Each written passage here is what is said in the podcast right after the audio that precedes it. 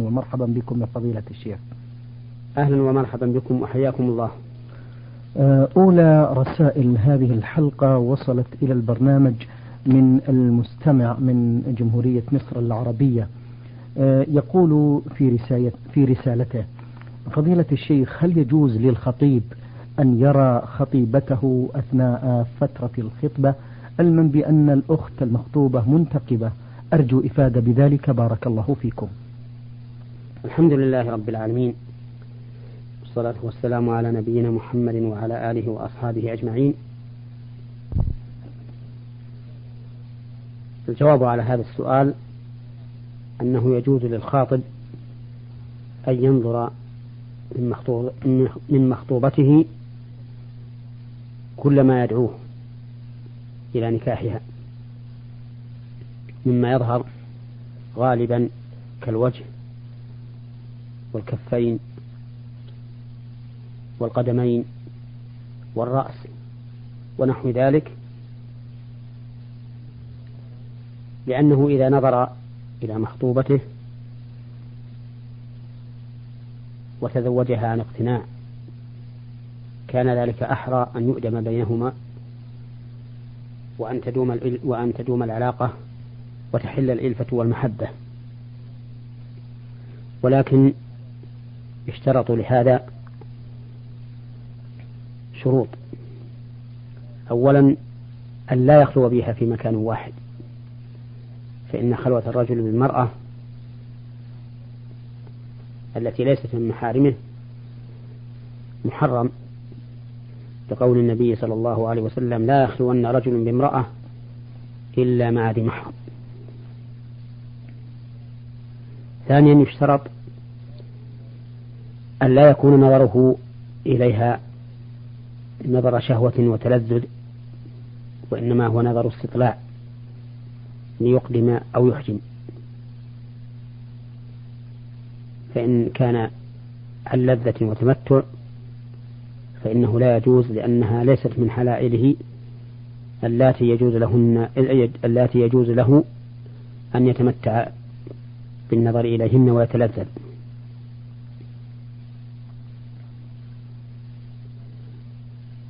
ثالثا أن يغلب على ظنه.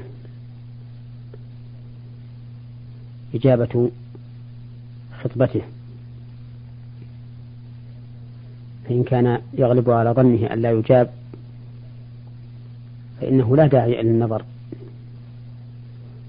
في هذه الحال لعدم إجابته. نعم. بارك الله فيكم. هذه المستمعة آه، آه، من مصر تقول في رسالتها فضيلة الشيخ هل يجوز للمرأة استخدام المساحيق والأصباغ المكياج يعني كزينة لزوجها؟ نرجو إفادة بذلك بارك الله فيكم. نعم يجوز للمرأة أن تتجمل لزوجها بكل أنواع التجميلات غير المحرمة.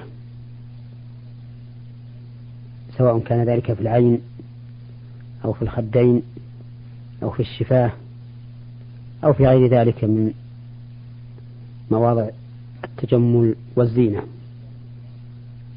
إلا أنه لا يحل لها أن تصبغ شعرها بصبغ أسود إذا كان فيه بياض. نعم. لأن النبي صلى الله عليه وسلم نهى عن ذلك. والأصل في النهي التحريم. ولأن في هذا نوعا من المضادة للخلقة التي اقتضت حكمة الله تعالى أن يكون الإنسان عليها بعد الكبر وهي وهي بيضاض الشعر فإذا سوده الإنسان فكأنما يريد أن يرجع بنفسه إلى الشباب. ولكني بلغني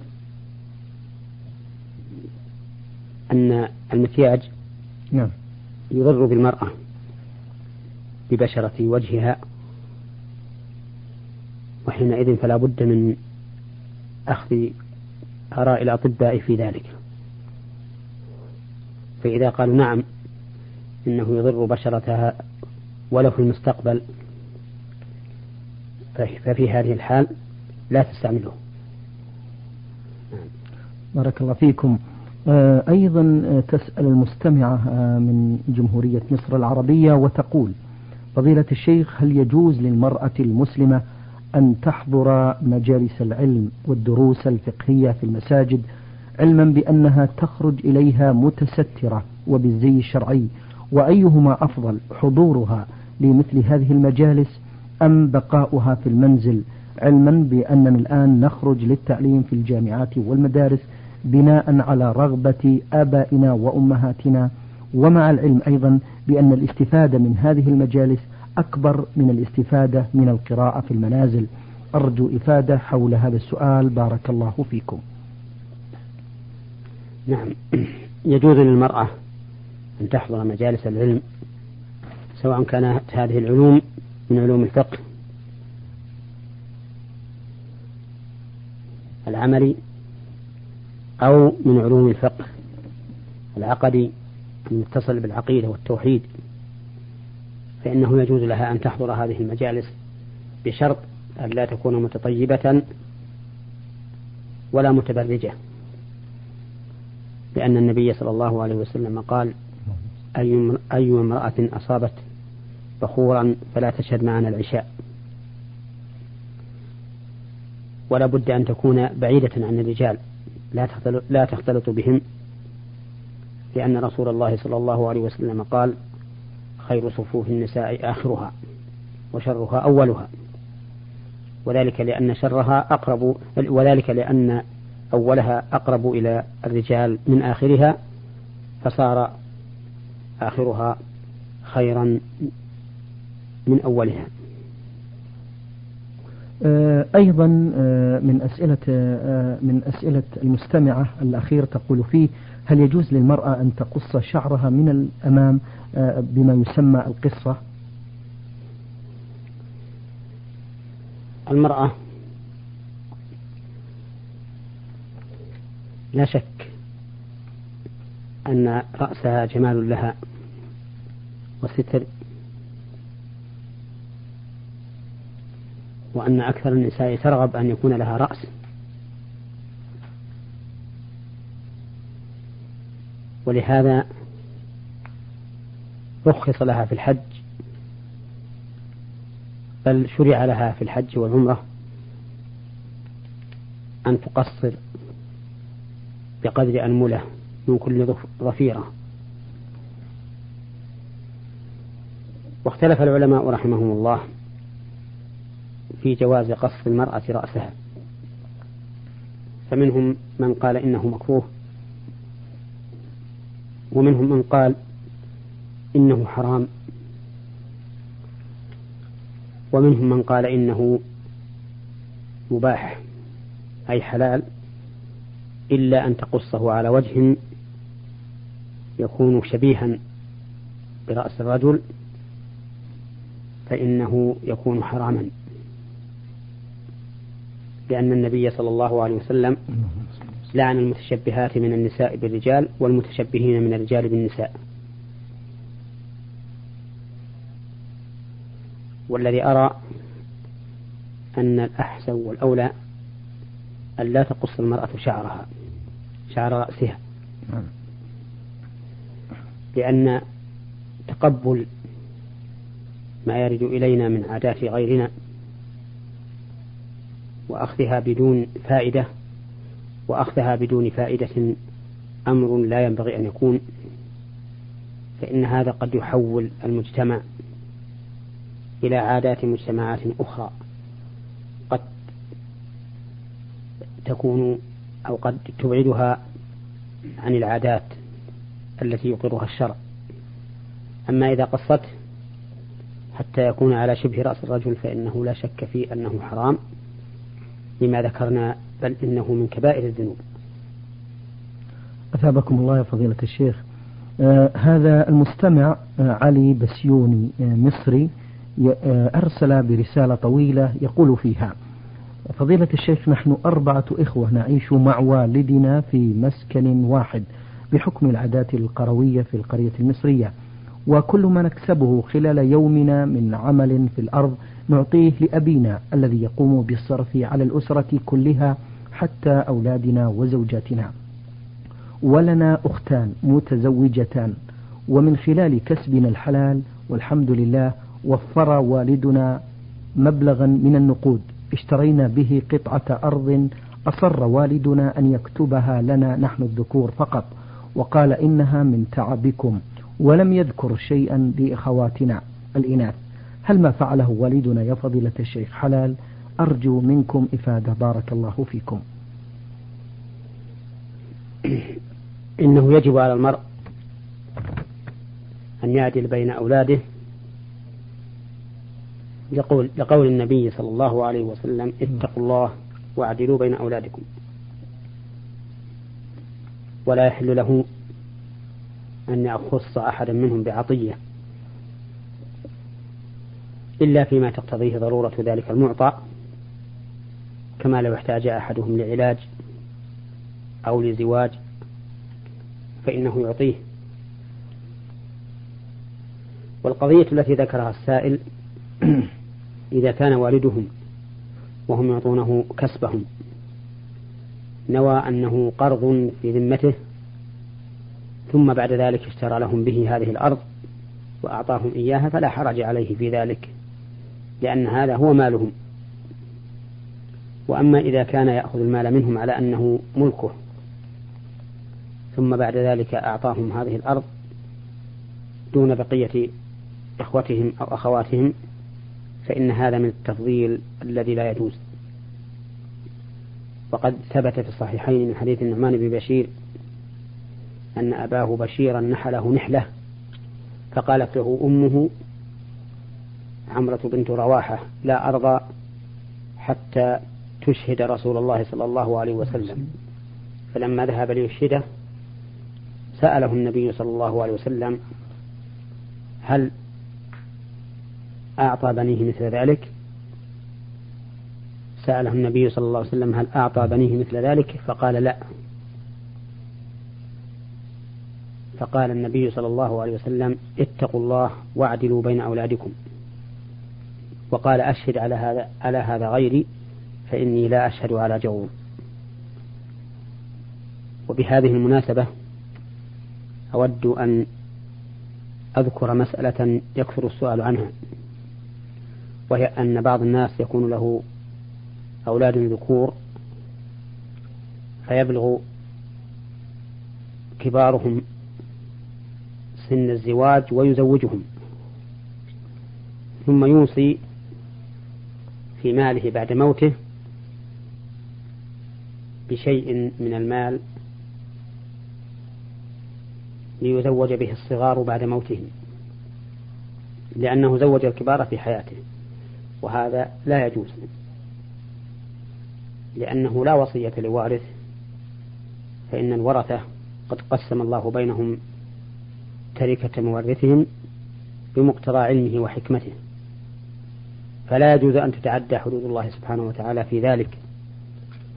وهؤلاء الصغار الذين توفي أبوهم قبل أن يبلغوا الزواج ليس عليه أن يزوجهم قبل أوان أوانه. وإذا لم يكن عليه أن يزوجهم قبل أوانه فإنهم إذا بلغوا أوان الزواج بعد موته يزوجون من من نصيبهم من تركة أبيهم. نعم. بارك الله فيكم. آه، رسالة وصلت من المستمعة الذي رمزت لاسمها بألف ألف العراق. تقول في رسالتها ما حكم المرأة يا فضيلة الشيخ التي تعبد الله وتصلي وتصوم وتقرأ القرآن وهي لا تخفي رأسها؟ هل ما تفعله من قراءة القرآن والصلاة لها أجر عند الله؟ أرشدونا بارك الله فيكم. أما قراءة القرآن فإنه لا يشترط لها ستر الرأس وذلك لأنه لا يشترط ستر العورة لقراءة القرآن. وأما الصلاة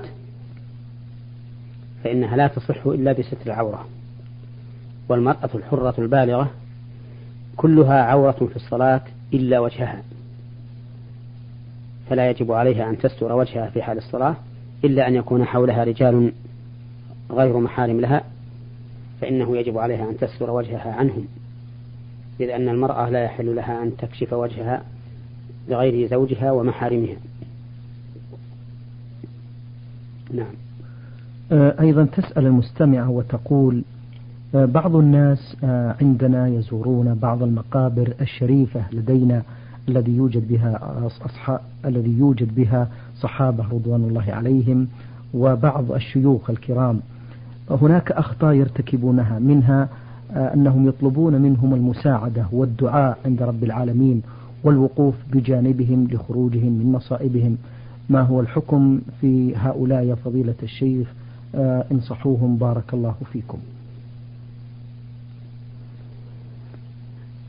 قبل الإجابة على هذا السؤال أود أن أقول إن ما يدعى بأنه قبر فلان أو فلان من الصحابة رضي الله عنهم أو الأئمة بعدهم قد لا يكون صحيحا. فليس كل ما ادعي يكون مقبولا وصحيحا بل قد يكون هذا من تزوير المزورين. ثم على فرض أن يكون في هذا المكان قبر صحابي أو قبر أو قبر إمام من الأئمة. فإن المشروع للإنسان إذا زار المسجد إذا زار المقبرة المشروع للإنسان إذا زار المقبرة أن يفعل ما أمر به النبي صلى الله عليه وسلم من السلام عليهم يقول السلام عليكم أهل أهل, أهل الديار من المؤمنين والمسلمين وإنا إن شاء الله بكم لاحقون. يرحم الله المستقيمين منا ومنكم والمستأخرين. نسأل الله لنا ولكم العافية. فالزائر للمقبرة زائر معتبر داع للموتى وليس داعيا لهم. وأما الذين يزورونها على سبيل التبرك بترابها أو أقبح من ذلك أن يدعو الأموات بكشف الضر وجلب النفع. وما أشبه هذا فإن دعاء غير الله شرك أكبر مخرج عن الملة. قال الله تعالى ومن يدعو مع الله إلها آخر لا برهان له به فإنما حسابه عند ربه إنه لا يفلح الكافرون. فبين الله سبحانه وتعالى أن هذا الذي يدعو من دون الله أو يدعو مع الله إلها آخر أنه كافر وأنه ليس بمفلح أي لن يحصل له مطلوبه ولن ينجو من مرهوبه. وقال سبحانه وتعالى في آية أخرى ومن أضل ممن يدعو من دون الله من لا يستجيب له إلى يوم القيامة وهم عن دعائهم غافلون. وإذا حشر الناس كانوا لهم أعداء وكانوا بعبادتهم كافرين. فالمشرك الداعي غير الله عز وجل غير مفلح لا في الدنيا ولا في الآخرة وهو أيضا سفيه لا أحد أضل منه. فنصيحتي لهؤلاء الذين يزورون هذه المقابر أن تكون زيارتهم على الوجه المشروع بأن يتعظوا بهذه الزيارة ويتذكروا الآخرة وأنهم الآن على ظهر الأرض أحياء يأكلون ويشربون ويلبسون ويتمتعون وعما قريب سوف يكونون في بطن الأرض مرتهنين بأعمالهم كما كان هؤلاء المقبورون مثلهم بالأمس وهذه حالهم اليوم. ثم يدعون لإخوانهم بما شرع لهم مما ذكرناه آنفا. وأما أن يتبركون بالتراب أو أن يدعوا هؤلاء الموتى فهذا ضلال لا أصل له. آه هذه رسالة وصلت من المستمع الذي رمز لاسمه بأخوكم في الإسلام. جيم ميم عين يقول في رسالته عقد رجل على امرأة آه، عقد النكاح ومات الرجل قبل الزواج. فضيلة الشيخ هل على المرأة في هذه الحالة العدة؟ وهل ترث؟ آه، نرجو من فضيلة الشيخ إجابة حول هذا السؤال. إذا عقد الرجل على امرأة ثم مات قبل أن يدخل بها فإنها تعتد عدة الوفاة. أربعة أشهر وعشرة أيام. لعموم قوله تعالى والذين يتوفون منكم ويذرون أزواجا يتربصن بأنفسهن أربعة أشهر وعشرة. ويثبت لها الميراث. فترث من زوجها الربع إن لم يكن له زوجة أخرى ولا ولد وترث منه الثمن إن كان له ولد وإن كان له زوجة أخرى شاركتها في الثمن. ويثبت لها المهر كاملا. أي الصداق الذي فرضه لها. يثبت لها ذلك كاملا. هكذا قضى به النبي صلى الله عليه وسلم في بروع بنت واشق. وهذا بخلاف المرأة التي طلقها زوجها قبل الدخول والخلوة فإنه لا عدة عليها ولا يجب لها إلا نصف المهر فقط. قول الله تعالى يا أيها الذين آمنوا إذا نكحتم المؤمنات ثم طلقتموهن من قبل أن تمسوهن فما لكم عليهن من عدة تعتدونها فمتعوهن وسرحوهن سراحا جميلا. ولقوله تعالى وإن طلقتموهن من قبل أن تمسوهن وقد فرضتم لهن فريضة فنصف ما فرضتم إلا أن يعفون أو يعفو الذي بيده عرف النكاح. نعم. بارك الله فيكم. هذه رسالة من المستمع الذي رمز لاسمه بألف ألف الرياض يقول في رسالته هل الصدقة على غير المسلم بها أجر إذا كان في أشد الحاجة إليها؟ آه نرجو إفادة بذلك. الصدقة الصدقة على غير المسلم جائزة. نعم. وفيها أجر إذا كان محتاجا لها لكن لا يحل له لا تحل له الصدقة الواجبة أي الزكاة إلا أن يكون من المؤلفة قلوبهم.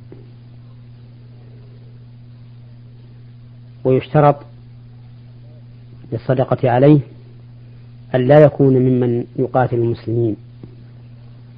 فإن كان ممن يقاتل المسلمين ويخرجه ويخرجهم من ديارهم فإنه لا يتصدق عليه لأن الصدقة عليه تتضمن أو تستلزم إعانته على المسلمين.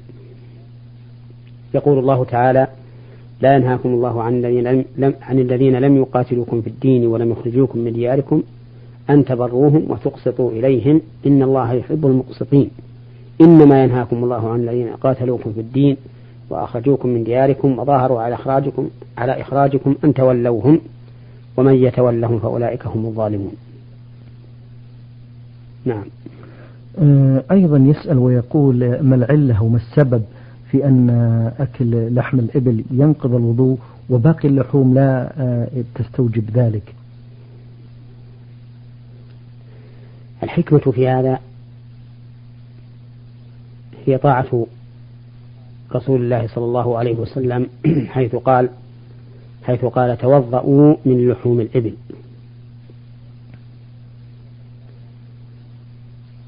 وسئل صلى الله عليه وسلم أتوضأ؟ أي سأله سائل فقال أتوضأ من لحوم الغنم؟ قال إن شئت. قال أتوضأ من لحوم الإبل؟ قال نعم. فكونه جعل الوضوء من لحم الإبل عائدا إلى مشيئة الإنسان أما في لحم الإبل فقال نعم. دليل على أنه لا بد من الوضوء من لحم الإبل وأنه لا يرجع إلى اختيار الإنسان ومشيئته. وإذا أمر النبي صلى الله عليه وسلم بشيء فإنه حكمة ويكفي المؤمن أن يكون أمرا لله ورسوله. قال الله تعالى وما كان لمؤمن ولا مؤمنة إذا قضى الله ورسوله أمرا أن يكون لهم الخيرة من أمرهم. ولما سئلت عائشة رضي الله عنها عن المرأة الحائض تقضي الصوم ولا تقضي الصلاة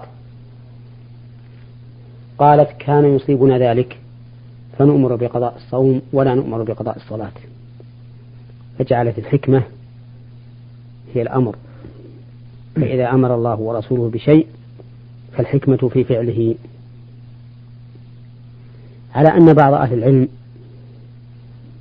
أبدى حكمة في ذلك وهي أن لحوم الإبل فيها شيء من إثارة الأعصاب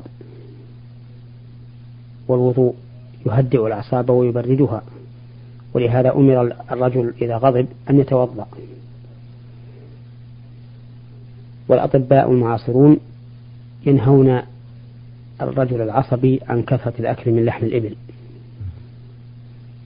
فإن صحت هذه الحكمة فذاك وإن لم تصح فإن الحكمة الأولى هي الحكمة وهي أمر رسول الله صلى الله عليه وسلم والتعبد لله تعالى بتنفيذ أمر, النبي أمر نبيه صلى الله عليه وسلم.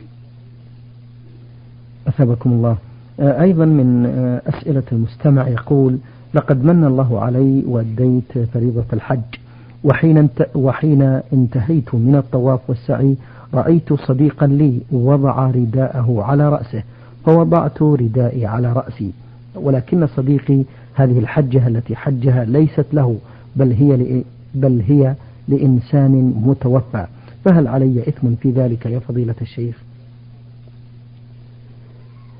إذا هذا الذي صنعت هو تغطية رأسك فإن كان ذلك في الحج وكان بعد أن رميت جمرة العقبة يوم العيد وحلقت رأسك وقصرته فلا حرج عليك لأن الرجل الحاج إذا رمى جمرة العقبة يوم العيد وحلق أو قصر حل من كل شيء من محظورات الإحرام إلا من النساء. وكذلك لو كنت في يوم العيد رميت جمرة العقبة ثم نزلت إلى مكة وطفت وسعيت ثم وضعت رداءك على رأسك فإنه لا حرج عليك لأنك قد حللت التحلل الأول. أما إذا كنت في العمرة فإنه ليس عليك شيء لأنك جاهل لا تدري والجاهل بالمحظورات ليس عليه شيء. أما إذا تعمدت ذلك عن علم فإن أهل العلم رحمهم الله يقولون إن الإنسان إذا فعل محظورا لا يفسد النسك ويوجب شاة فأقل فإنه في هذه الحال مخير بين أن يصوم ثلاثة أيام أو يطعم ستة مساكين لكل مسكين نصف صاع أو يذبح شاة يفرقها على الفقراء. آه، في نهاية هذه الحلقة نشكر الشيخ محمد بن صالح بن عثيمين والذي أجاب على استفساراتكم لهذه الحلقة. نشكركم أنتم لحسن المتابعة. نرجو أن تكتبوا إلى البرنامج بخط واضح كي يتسنى لنا أن نعرض ما يريدنا من أسئلة واستفسارات على أصحاب الفضيلة العلماء والسلام عليكم ورحمة الله وبركاته. نور على الدرب.